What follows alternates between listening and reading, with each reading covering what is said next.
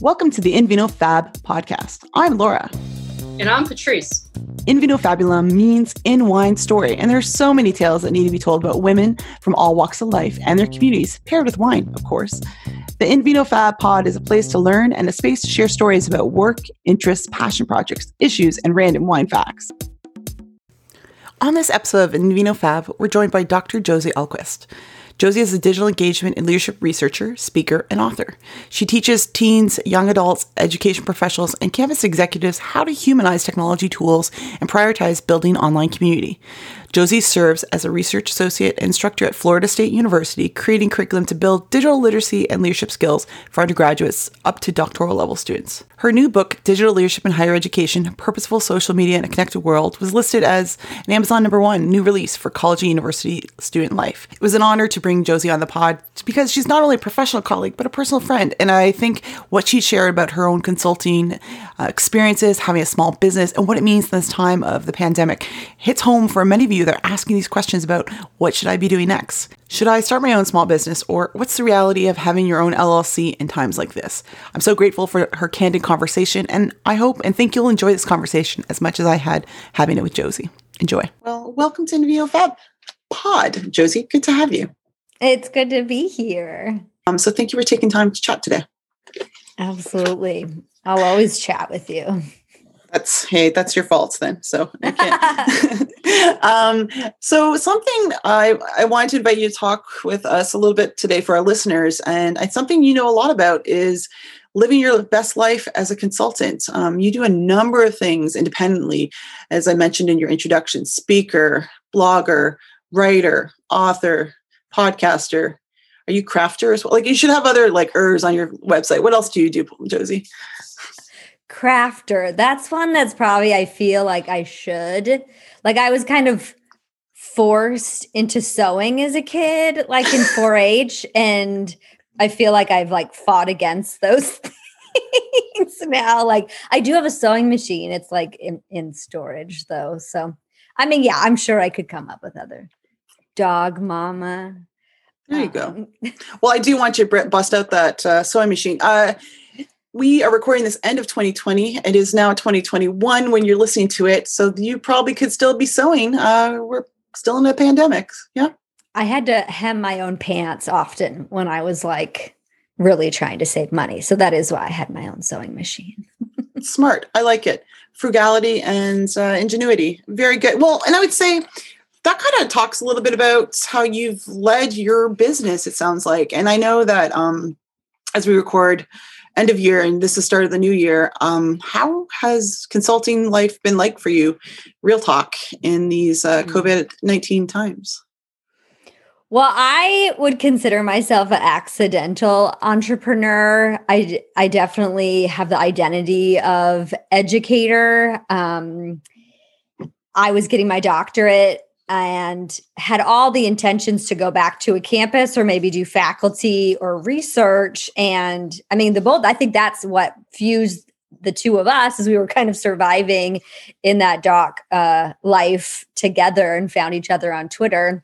Um, and the consulting and speaking kind of grew from there. And that was i guess a, a unofficially started in 2014 and i feel like i'm still getting myself together today um, because the other part of being i guess a consultant or an entrepreneur is you always have to be evolving and and, and and I'm totally down for that, always wanting to learn. But part of that is like you really do need to fail fast and move forward which even when you work within higher education which doesn't always work like that for example like writing a book for four years like a good entrepreneur would probably have moved faster than that.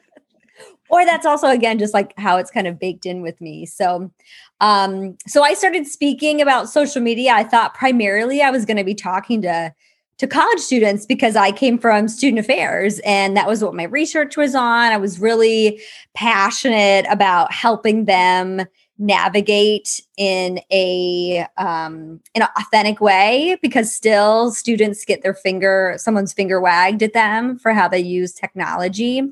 Um, but most recently, like in COVID times, um, while I still t- quote unquote take the stage through Zoom, uh, actually, I just presented to a uh, conference in Australia and New Zealand to residence life professionals, which is cool to get to do that, right? It just takes like an hour or two out of my day and, you know, Zoom me wherever.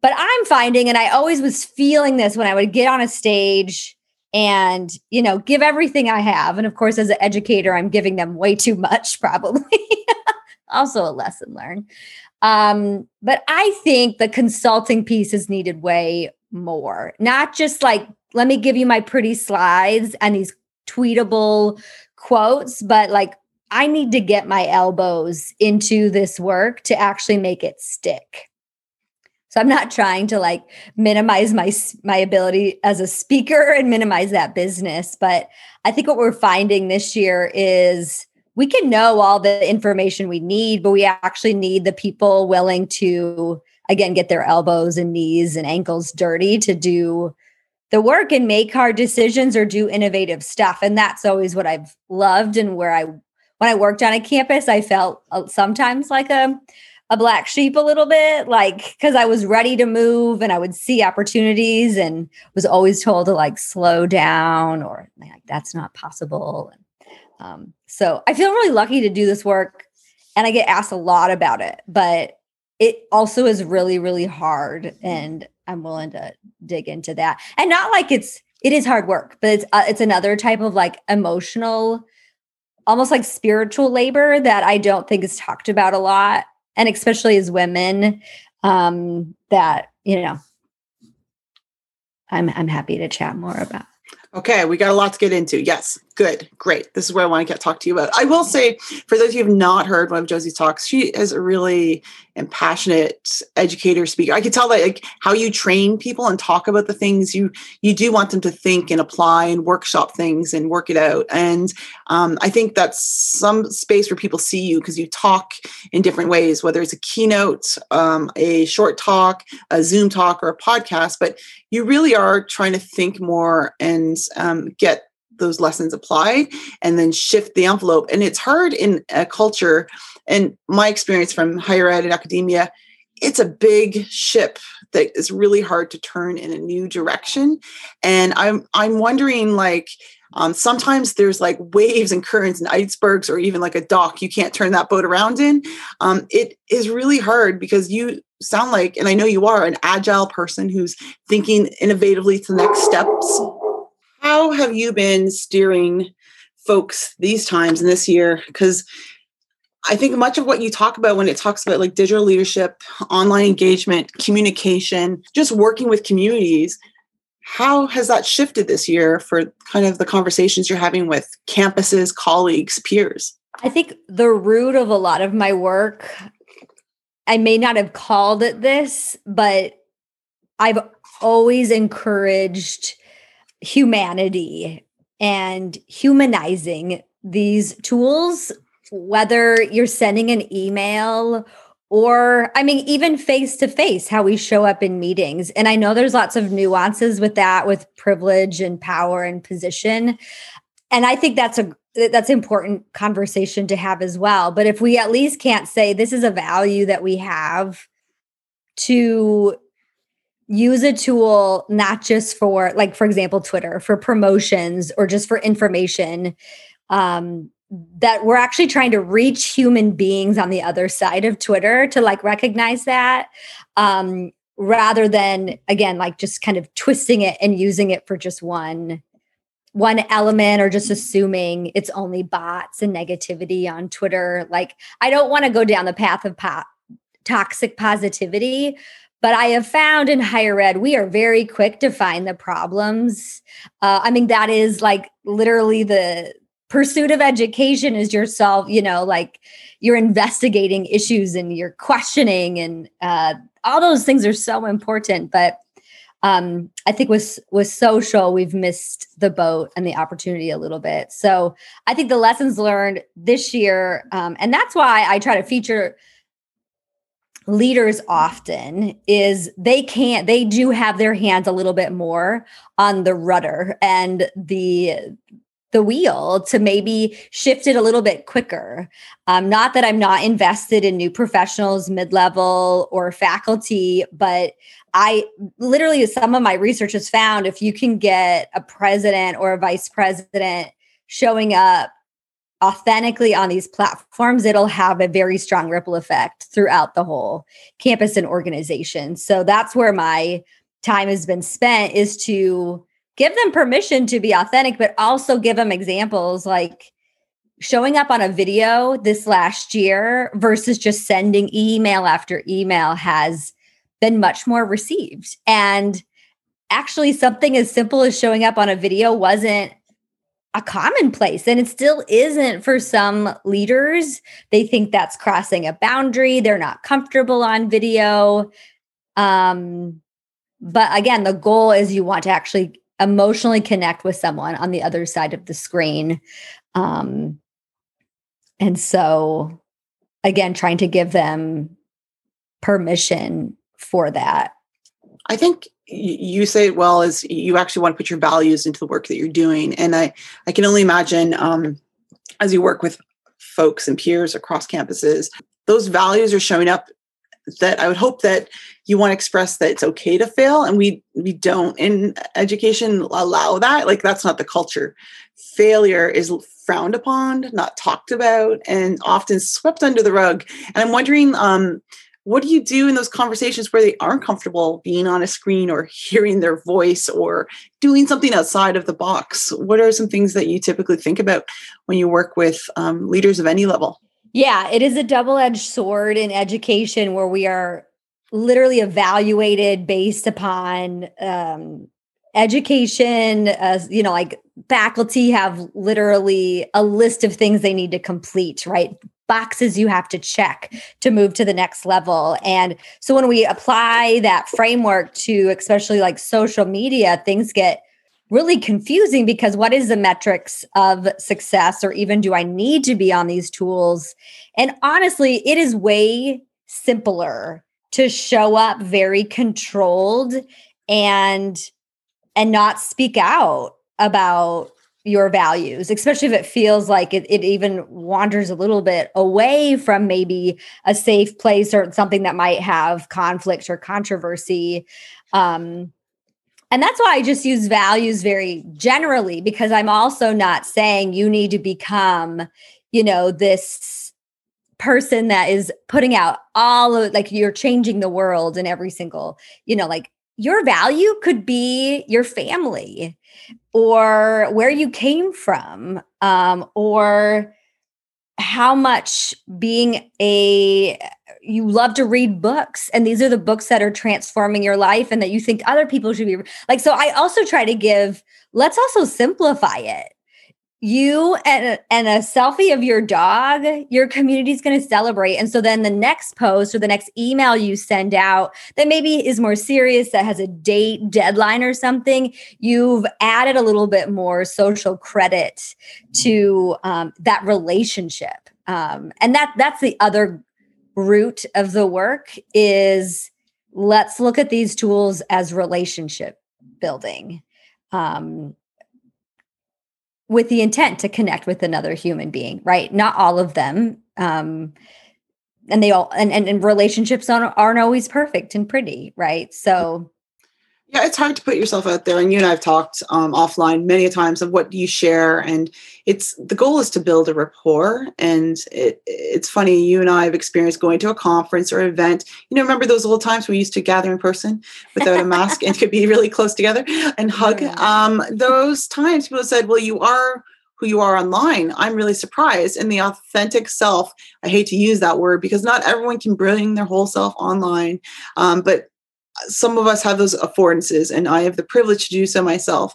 Um, it's it's not always an easy thing for people and showing up and them getting to know even if it's a slice of you is still okay. I don't think it's uh, okay like if you feel like you may not be safe in some public digital squares then um, that's okay too. I, I, think there's a fine balance like you said of um, what you share what you don't and how you want to live your best life. And now that we're in a pandemic how you may need to like take away the screen or the social space online and or what that looks like might look different now Yeah. One, I think the important thing is you're actually having discernment about it. You are thinking, and it's self awareness as mm-hmm. a human, as a leader. You're thinking, how am I impacted by these tools? How do I really want to show up and make an impact? How do I feel about TikTok? or, you know, like, uh, and then the next piece is actually making a choice and then a strategy that feels aligned for you. Um, and I do think it goes a multiple of ways, both feeling what parts of me do I want to share? Am I being performative or purposeful? But also, folks might not know about me. Um, sometimes, like, I get in my own head, and it's not like anyone else holding myself back from sharing, but myself. Um, and so I have to be aware of that too. Is I think people would want to sometimes maybe see more, or and, and I'm and, and that's not because of um yeah that's my own demons right to discern about that is like why am i not posting this or why am i posting this and these are all questions that are good to go over with students as well as ourselves and our families um because this stuff is actually much deeper than we give it credit for um in all types of areas both concerns for ethics and privacy but also like defining life and value and mission and purpose. Um, social could be one tool of that for how that's expressed. Yeah, a lot of uh, this relates to some of our colleagues that do identity work, um, then finding your calling and professional self and how that evolves over time to the transitions we have in our own life, good, the good, the bad, and the ugly. Those don't always get posted somewhere, and or if they do, um, what does that mean and how you show up? And so I wonder if there's been a time that you've been thinking like you had to put yourself out there and I, I know that you've we'll talk a bit about your book a little bit later. Um, we'll get to kind of consulting first but has there been a time that you're like man maybe i should pull back on some of these things or is this too much or am i everywhere? Or you like have you questioned kind of that? Oh gosh. Um i think the element that i've always had to reflect on and keep in check is i'm a competitive person, I'm also hard on myself. So again, people wouldn't know this, but like when I see someone posting a lot or having achievements, um, I actually sometimes might go a little quiet. Um, and then so I have to make sure I'm like, no, like, and again, it's not like that person did anything to me, but I we, we just that self-awareness piece of like what is what are those triggers that we have that are um, quietly or very loudly changing how we how our goals are actually to show up. I think the other time it was early on and it was at the same time that i was going to school and like trying on this speaker consultant hat was my partner was also having his own su- new success and internet attention and I was trying to navigate how I would show up in that or not. Um, like for example, at the time, because it was a whole different like YouTube community that was finding me on Twitter um, and Instagram. And so I thought, okay, I need to create separate accounts. So it's very clear where to follow Josie, the higher ed person, versus Josie, you know, like epic Lloyd, epic rap battles of histories, you know, like sidekick. and honestly, it was just too much work. I was like, this, I'm an efficient person. I'm like, this is too much work. And they're still finding me in other places, and I'm still me. And I still see a lot of folks out there trying the, the, the dual nature of platforms. Um, and I do think if you think about your audience and the strategy, sometimes that does make sense. Um, but for me, I was just really thinking about it's not like I'm trying to hide anything. Um, and the efficiency piece was something that I could never get behind. Yeah, part of that brings out like the idea of compartmentalization of self. Like, do I do these things in this pocket? And now all the social streams cross over, and there's less boundaries. There's more, more seamless. And then the other part is the comparison um, that you talk about. Like, it's easy to get lost in that comparative feature. Um, and I think I'm like that too. I was like, should I be putting anything out there? Am I doing the work? And why am I talking if I'm not doing some of the work? And so that's kind of been my second guessing of things as well lately. Or I don't know the work I'm doing, so I'm not going to talk about it. Like that's really I laugh, but but this is true. I've been like, I'm not really sure what I do, or what can I describe what my transition has been in life uh, if I'm still figuring it out. So it's it is okay to have quiet, reflective spaces, and and I think your intentionality, and I love how you approached it with purpose and where you are online. Um, so that's helpful to hear.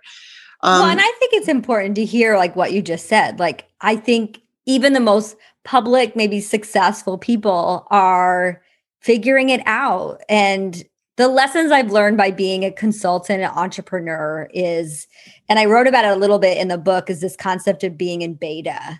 Like mm. you're gonna try a thing um and and see how people respond to it i mean for me it's like okay i have a new service or i have a new program mm-hmm. and the other piece that i'm trying i've been trying to build up resiliency doing this kind of work is you're literally putting yourself out there. Like, I created this thing, my name is attached. I haven't chosen to say, you know, like something boutique agency. Like it's it's yeah. my name on stuff, right? And um and it's hard not to take that personal. But at the same time, if you just get stuck then into that spiral and don't continue to innovate and move forward, um, I do think that's probably where some small businesses or kind of like houses of one, like myself, um, might find themselves going in different directions. And um, and, and some folks have like a strong sense of self and resiliency and they can you know like quickly pivot around that. But i really had to invest in some um, resources so i can separate it. And when, so we talk about separation and online and yeah. i had to both create some separation of success or even worthiness metrics because i'm an aries. I'm like every like like strengths, everything that would make me an achiever, a competitor, sometimes work against me um, in this type of work. Because there's also versus being on a campus where you do have some like metrics to follow. Um, there, it's it what, what can be exciting is the possibilities, right? And you can redefine what success is, but um, that also can feel a little bit too ominous to and then you might start to attach metrics that you really shouldn't be basing the success off of. And that could inc- that could be like twitter followers to the amount of people that watch a live video. But at the end of the day too it's a business so you do need to make money. It's confusing laura. That's what i'm saying. It, it, no it really is. And I, am glad that you're we're going to pivot to talk about this now because i think um yeah, you have your name out there. And it's funny, I have talked to in your class before, we've brought up the word brands. Like you have a brand that's you because that's your name everywhere, versus I have a consulting on the side because I like to do these things and people need to pay an LLC. And but the idea of stepping out into entrepreneurship comes from a mindset that you've probably been an entrepreneur, is what you've said at your institution. Like I work for a company now, I'm grateful because I can have that mindset inside a company. Um, and sometimes in higher ed, you can't. And so I get why you stepped out and are doing your own thing. And I, I love to see the evolution of people's kind of like projects and passions and career. And when you are an entrepreneur, um, you can wrap into what you want to do, but then you're right. You have to measure against your own metrics of assessment, and you're going to be their hardest critic, I'm sure. And I know a number of women that are really grinding out well, and I'm just so impressed um, I couldn't do it full time. I, I kind of did it part time while I was job searching last fall, 2019. And I was like, this is a whole lot of work. Like, how the heck do you do it? And uh, some advice if people are like thinking about it in real talk um, on, on how much work actually goes into it that's not mm. seen beside, behind the scenes. Because you have a nice polish up front, but that's a lot of effort put in. Well, I think the word choice was so spot on is mindset of as much as you invest in your website and graphics and tech tools, um, you are to some extent extent we are a renewable resource but um, also i'm getting older and like you need to invest in your own i mean call it self-care call it spirituality, like whatever it is, um, because I have hit some big burnout bumps and I might have some an assistant kind of doing some stuff for me on the side, but she can't step up and do my keynote or, you know, like, or if I, like, I've had to think about with COVID, if I get sick, um, what is in my contracts to protect myself or the institutions or, you know, like rescheduling and things like that when it is really you.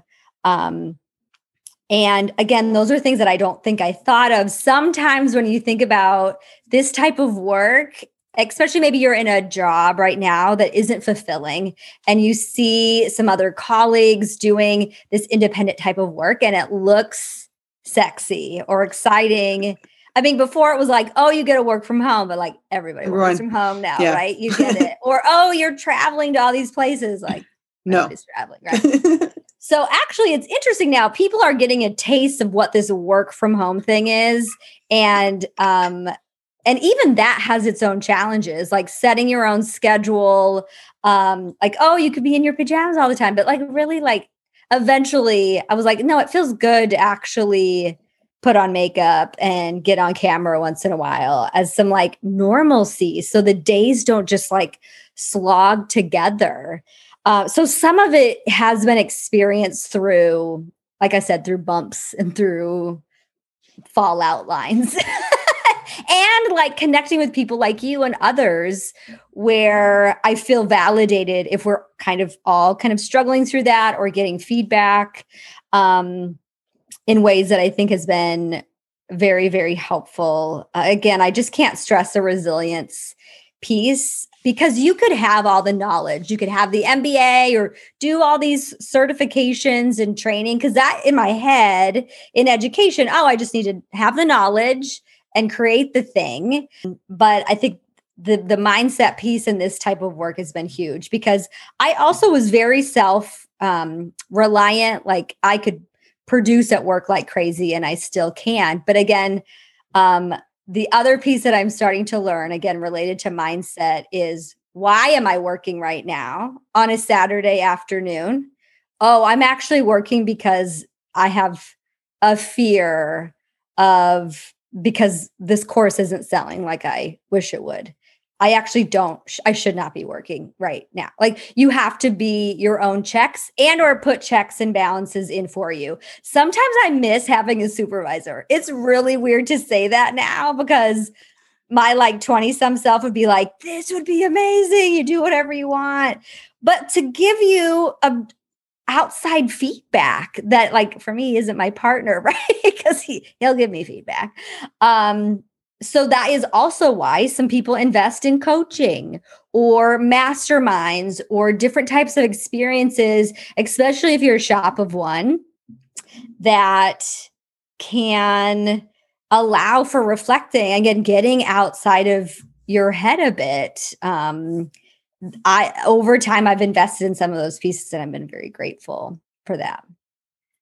Has there been like a specific kind of challenge or issue that you've kind of experience as a consultant and independent worker um, that people aren't, don't think about besides the yeah you have to plan your own schedule and you're your own boss and your feedback is going to be an iterative loop on how what's in your head that day and what's going on. But has there been something else that you're kind of like th- things that people don't realize that you're like this is also part of the lifestyle of being a consultant? I think you have to really pay attention to what you're saying yes to from being on a podcast to taking on a consulting or a speaking engagement. And I learned that early on with pricing. And that's again where I think it's so valuable to be connected to colleagues that do this type of work or have some coaching, um, small or individual, because you can talk real about pricing.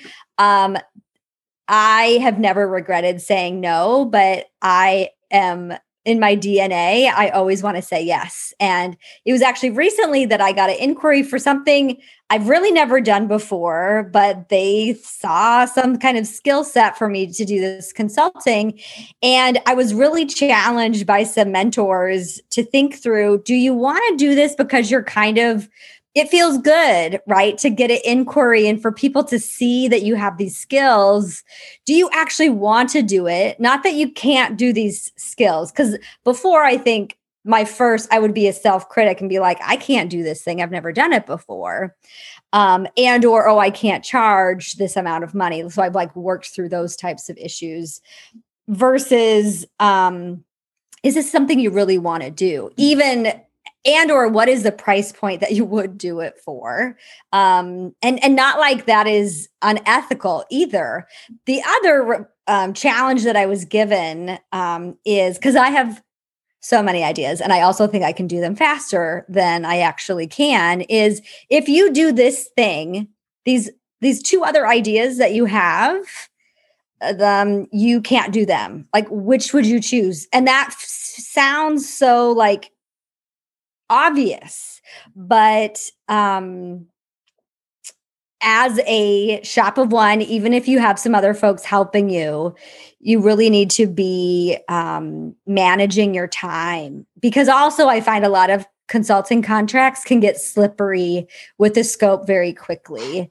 Um, and honestly, I'm still learning some of those lessons because I'm also just a giver. I want to help and and I have ideas. Um, so I think that would be a little bit of lessons learned for intentionality with saying yes or no to things. I think I appreciate your self awareness. I think, and Adam Grant did a really good talk on TED. I'll put it into show notes on givers versus takers. I think it's a balance of that and knowing that you've also tapped into the community around you. I love that you brought up um, mentoring, coaching, and uh, even a mastermind. Like asking people, like, how much do you charge for this kind of talk, or what did so and so make? Uh, what did that white dude make? Let's see if we can get on on board with that. And I think sharing kind of best practice for speaking engagements has been one. Um, I've helped to develop a couple conferences where we had like let's have candid talk about how we're paying people and what does a price scale based on an affinity group, a gender, or whatever. We need to like raise those bars up because I think there's some weird pricing out there in the world of consulting. So I'm glad that you're finding people to do that with. Um, and the other point I really think is important because uh, you said coaching. I actually ask this question a lot: is if you're going to say yes to something, what are you going to say no to? And we don't do that enough. So that is a great pro tip what are like what are some other questions? Like i think about um for me consulting I, will be upfront with people. When you live in america uh, you have to think about healthcare. Um, so if you're on your own you have to do healthcare you have to think about uh, this is like old ladies talking retirement uh, invest young invest early.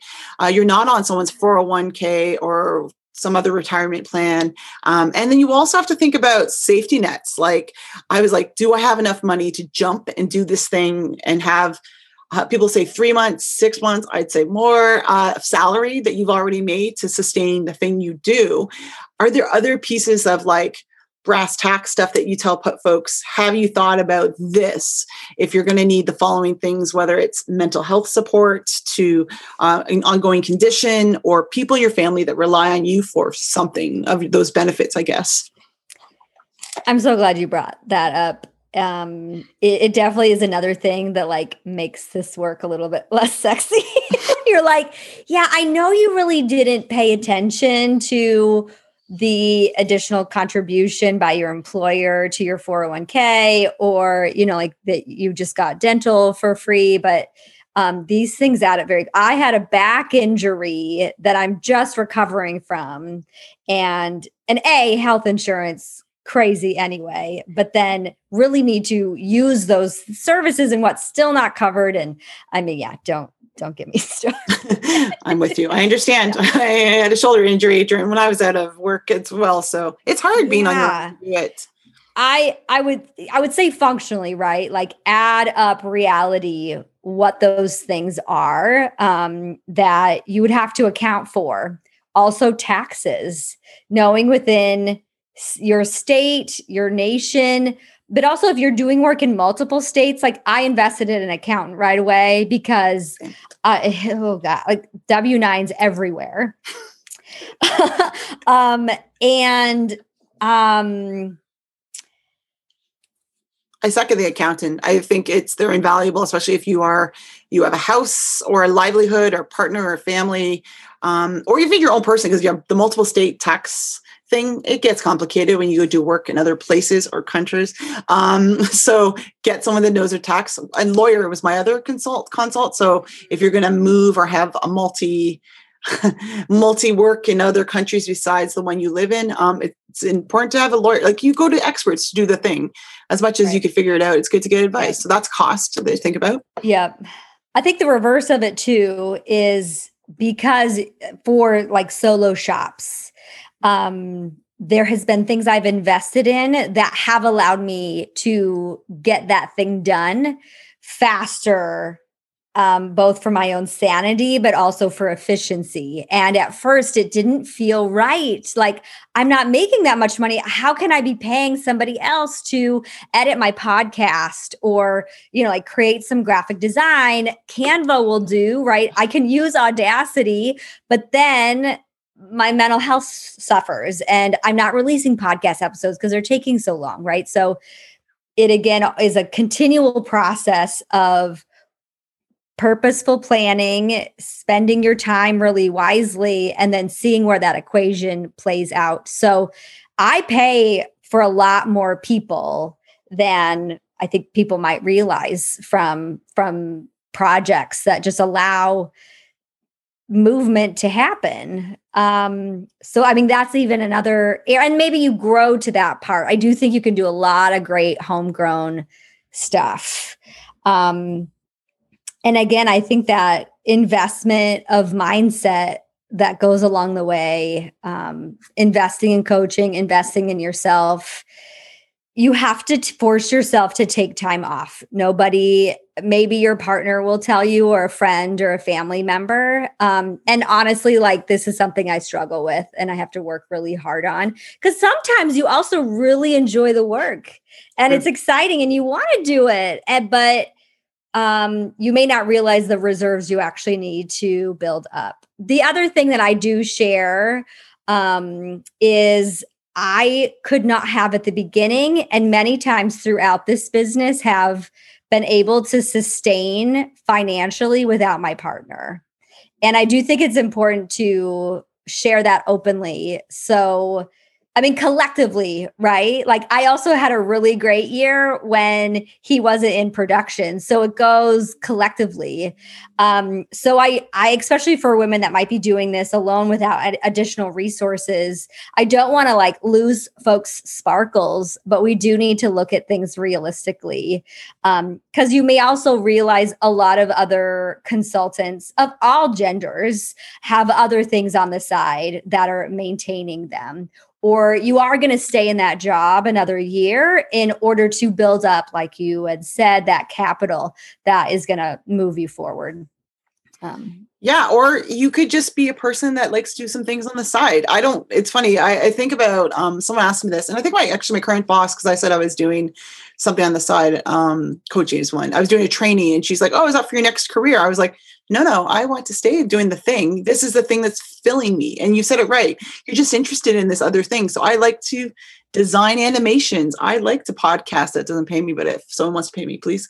And I like to I like to coach others. And so it's filling a hole in my own work life that I could fit in off hours. And it's not always about a hustle or making money or getting the best. It's doing the work that you love and um, it's easy to be thrown in and i love that you said you have like a mini army of folks that are doing some of this to be realistic of two things you're not doing it alone and scaffolding what you do uh, whether it's uh, with a partner or if you have other people you need to attend to elderly parents littles um, who knows like there's other costs that come in um, and it's not just financial it's time costs it's yeah, you said your wellness costs physically, emotionally, mentally.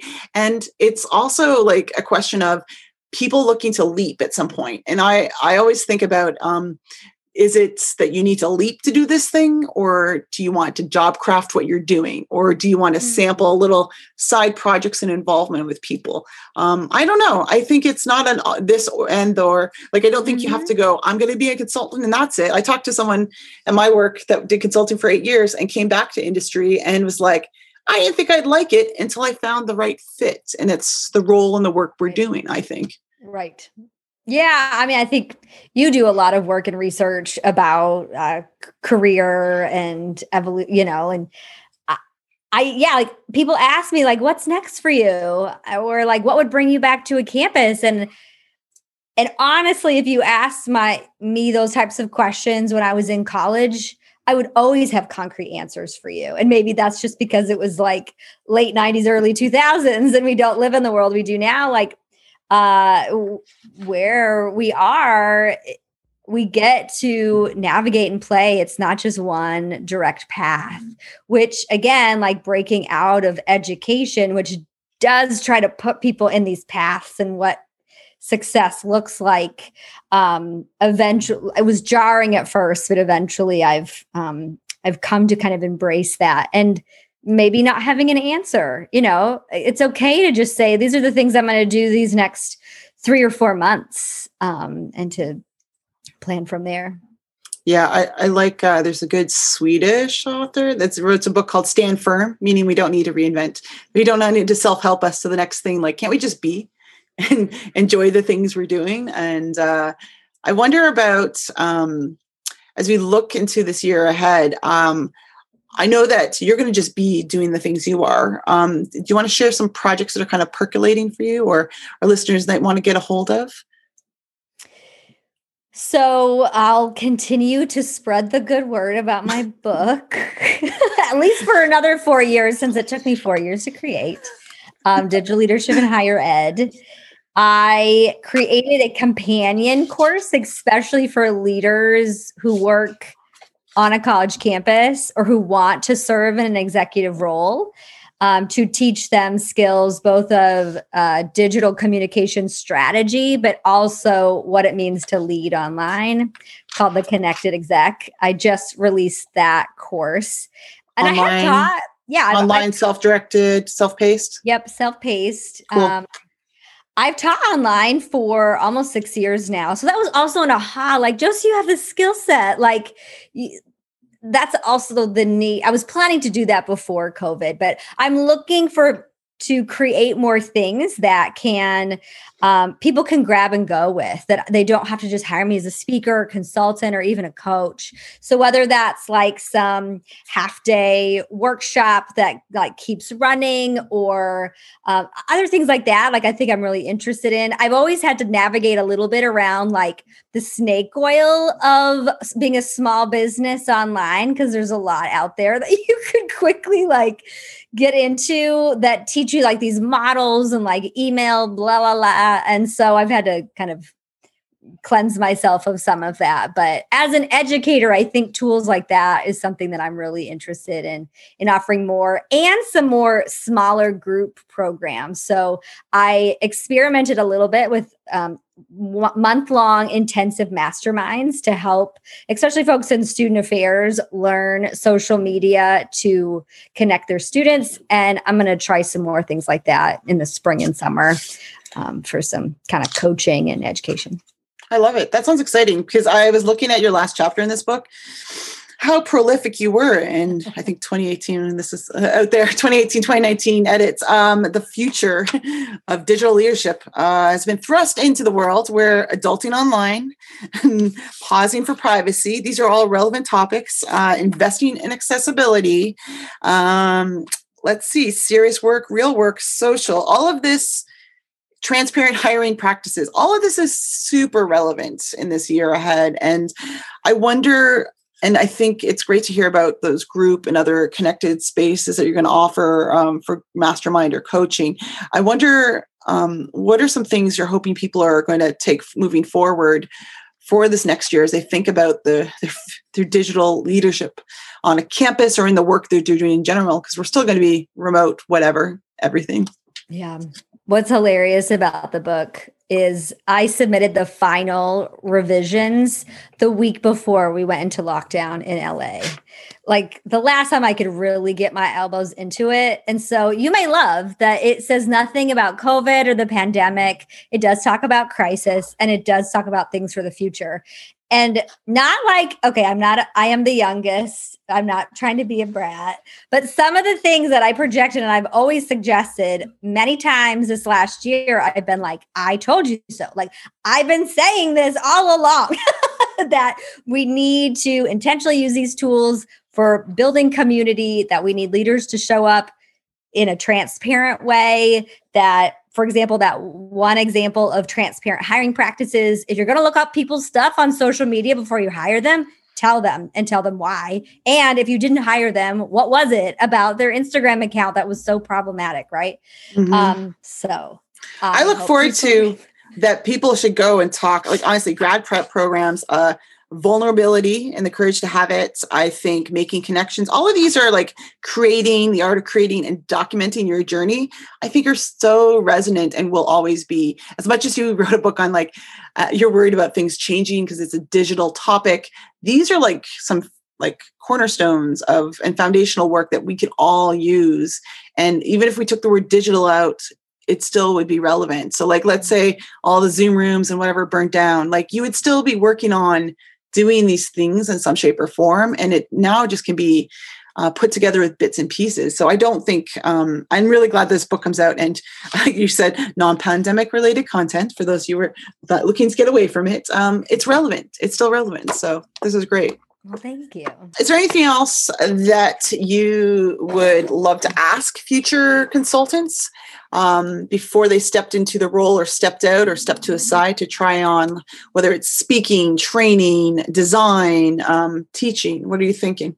I mean, actually, because I get asked so often about telling my story, giving advice, giving resources, uh, I know there's a few other folks kind of offering these coaching and masterminds and conversations about this, but um, I think I'm trying to sort out what is my role, or maybe even service formally to guide. Um, and if that is just taking a phone call with people, because I'll do that all the time, especially with other women, like I'll give you advice and feedback and support all day. But I do feel like something formal um, that lets folks know that I'm I'm invested in you and I want to be a resource for you.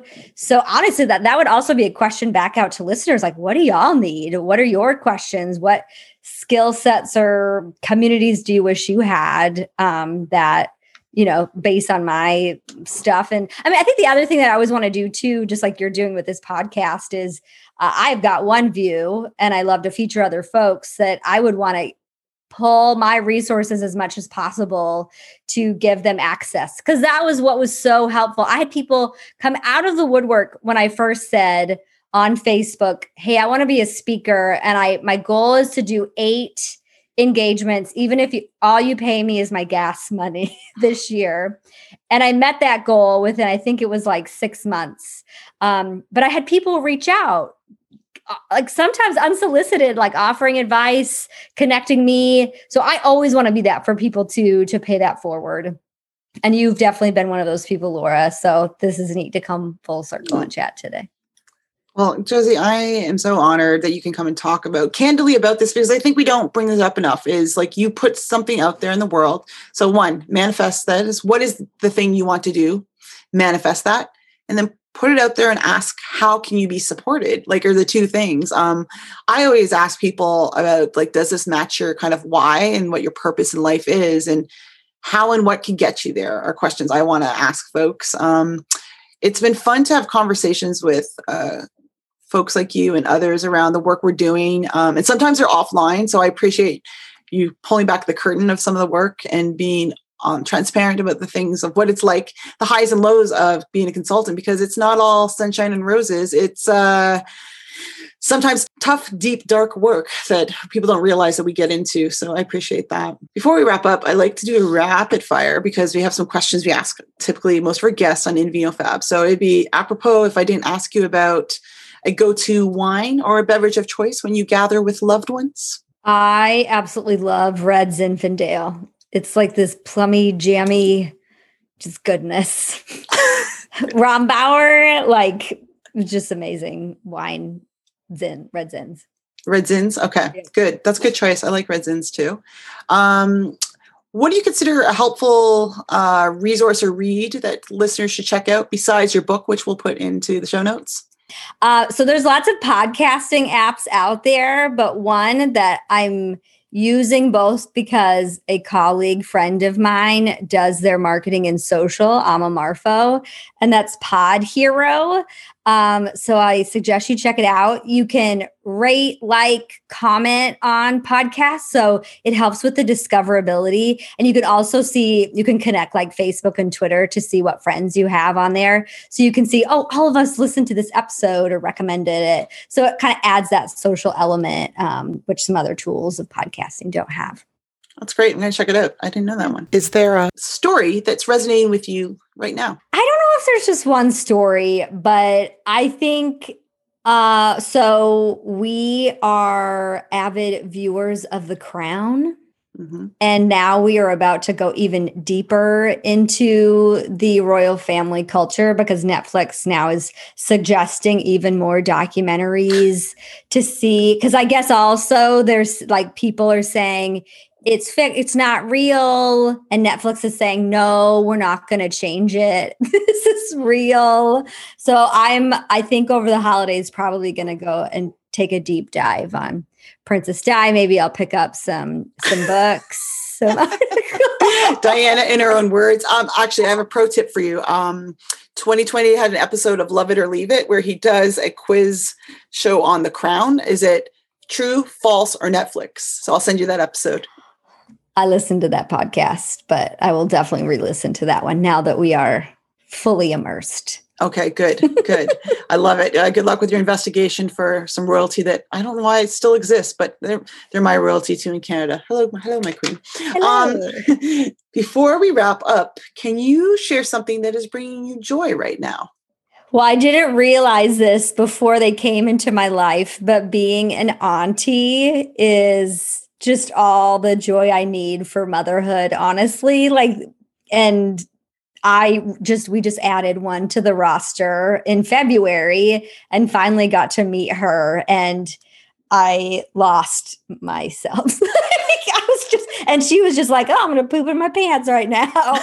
um, it, my nieces and my nephew are, and I feel like it's maybe changing in how people are defining and choosing how to be aunts and uncles. And I don't think it's just for people that are choosing not to have their own children, but I loved my aunts and uncles, but I have goals and my husband, we want to be not just like the cool ones, but like we're making strategic choices of how we want to show up in their lives.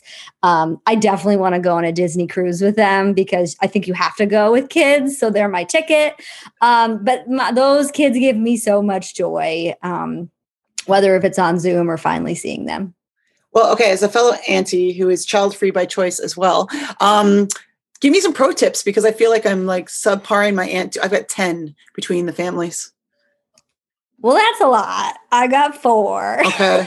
So, what are your goals? Is it your what are your aunt goals? I can borrow from you. Well, one thing that I started was a tradition for their uh, their birthdays is the girls all got a charm bracelet and every year i'm giving them a charm based on something like a memory that year or something they were really into like a llama or mermaid or something. And then as their wrist gets bigger we'll get a larger one. I honestly need to figure out what that is for my nephew Riken. so i've had some auntie guilt. I'm like oh no i have to make this even. But we're even thinking about that for Christmas gifts because uh, these kids get so much. I'm like, I would want my gift not to just be like their favorite, right? But like, what's going to actually stick around for a few years? Maybe that's a piece of art that goes up in their room, or again, like something. So it, it's both like some physical stuff. Um, and sometimes I just also think about the future with phones, right? Like they will probably someday get a phone, and like, well, maybe we always have like this tradition that we text each other at this time or i mean i don't know. I think it's like really little things that don't not the trip on disney cruise lines those yeah. big things that have so much pressure to them. I want to do little things that are um, that also provide some grounding especially since i'm so far away um, at least right now that having some of those things that we all can count on All right, we're gonna have to auntie-swap shop later because I too am thinking about more experiences and being yeah. far away is a hard thing. So we'll talk. We'll talk offline. Is there anything else I didn't ask you that you just want to bring up for the good of the cause? I mean, I think if I was whether consulting or you're you work with an organization, I think a action that has always paid off for me, whether if it's what I post on social media or just like investment in my time period is um is investing in other people. It comes back twofold or tw- tenfold i don't know. Whatever folds there's lots of folds.